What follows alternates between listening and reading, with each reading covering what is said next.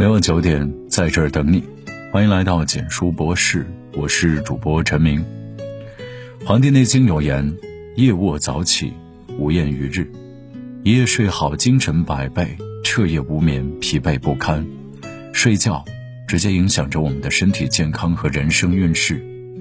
你熬的不是夜，是命。俗话说：“睡得不好，百病生。”早在几年前。美国科学家就曾做过一项关于睡眠时间与死亡率的研究，结果惊人发现，睡眠时间直接影响我们的寿命。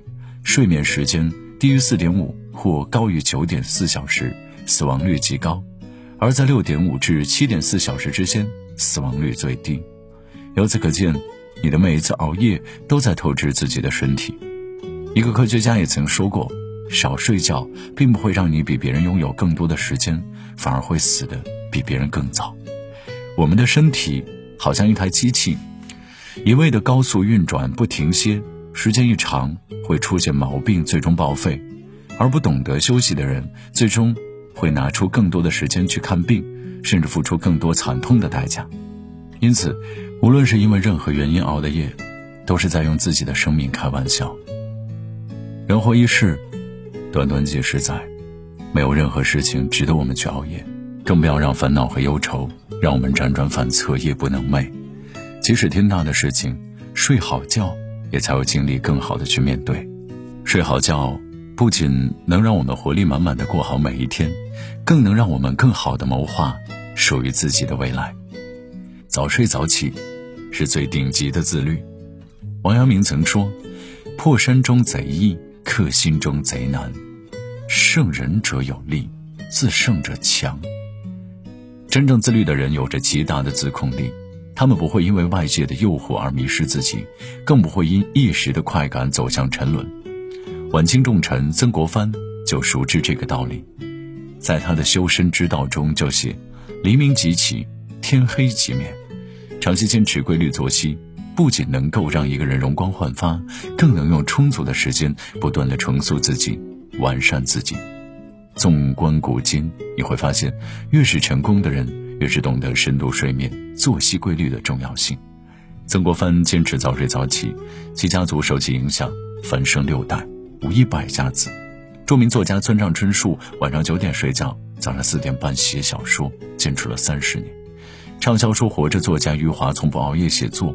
他告诉自己，但凡离开书桌，就坚决不再想小说的事情。在他们看来，长期做一件事时，规律便具有极大的重要性。因为人生是一场马拉松，不是短途跑。如果半路就耗尽自己的能量，那么成功的终点必然遥不可及。著名作家林清玄就曾因写作陷入了低谷期，但经过禅师的一番点拨。开始认真吃饭和睡觉，最终走出了低谷期，写出了许多优秀又有哲理的作品。人活一世，每个人的精力都是有限的，只有精心呵护自己的精力，才能走得更长远。正如一代军师诸葛亮所说：“宁静方能致远。”任何事情都是如此，自律才能收获自由，自由才能收获淡定从容的人生。想要赢得自由从容的人生，就要从每一件小事做起。从好好睡觉做起，睡觉更是一场修行。王阳明曾言：“饥来吃饭，倦来眠，只此修行玄更玄。”修行不在别处，就在日常生活中。好好吃饭，好好睡觉，顺其自然就是最好的修行。曾经有一位学者问禅师：“你现在还修行吗？”禅师答：“每天都在修行。”学者又问：“您是如何修行的呢？”禅师说：“饥来吃饭，困来眠。”学者笑着说：“众生皆是如此，为何他们不是修行，而您是呢？”陈师答：“世人睡觉时万般思索，吃饭时百般计较，所以吃饭时并不是在吃饭，睡觉时并非在睡觉。在生活中，有很多人忽略了睡觉这件事情的重要性，却不知好好吃饭、好好睡觉是对生活最好的尊重。”著名国学大师南怀瑾也曾说：“如果你问我信仰是什么，我的答案是睡觉。睡觉睡好觉是一种能力，这种睡眠力体现了一个人的自我控制、自我治愈以及自我复盘的能力。”老子也讲：“天人合一，一阴一阳谓之道。工作与睡觉，仿若阴和阳，阴阳各半，缺一不可。睡觉是为了更好的工作，工作是为了更好的睡觉。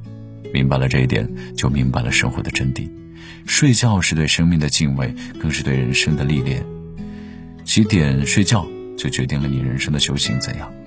南怀瑾曾说：“能控制早晨的人，方可控制人生。”睡觉亦是如此。一个人若是连早睡都做不到，怎能操控人生呢？任何大的成就都是从小事逐步做起的。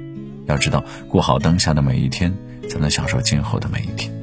点个再看，从今往后好好睡觉，享受生活。晚安。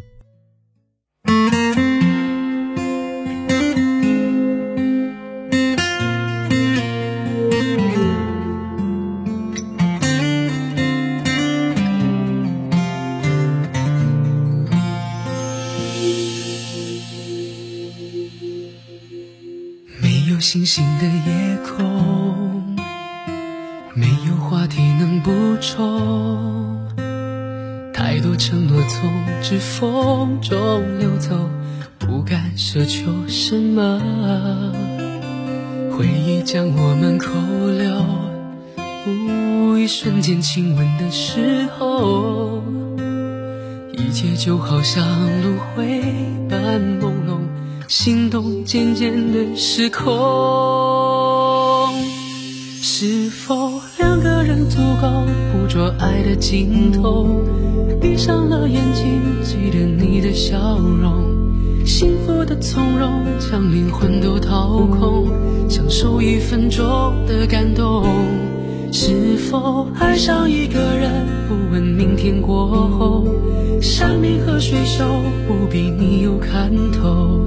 牵着你的手，一直走到最后，这一刻怎么回头？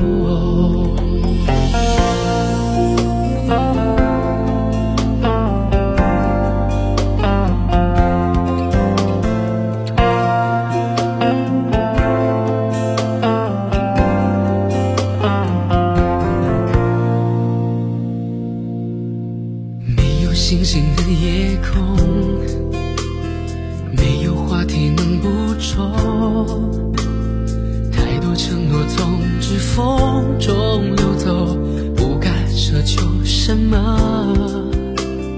回忆将我们扣留，一瞬间亲吻的时候，一切就好像轮回般朦胧，心动渐渐的失控。是否两个人足够捕捉爱的尽头？闭上了眼睛，记得你的笑容，幸福的从容，将灵魂都掏空，享受一分钟的感动。是否爱上一个人，不问明天过后，山明和水秀，不必你有看透。牵着你的手，一直走到最后，这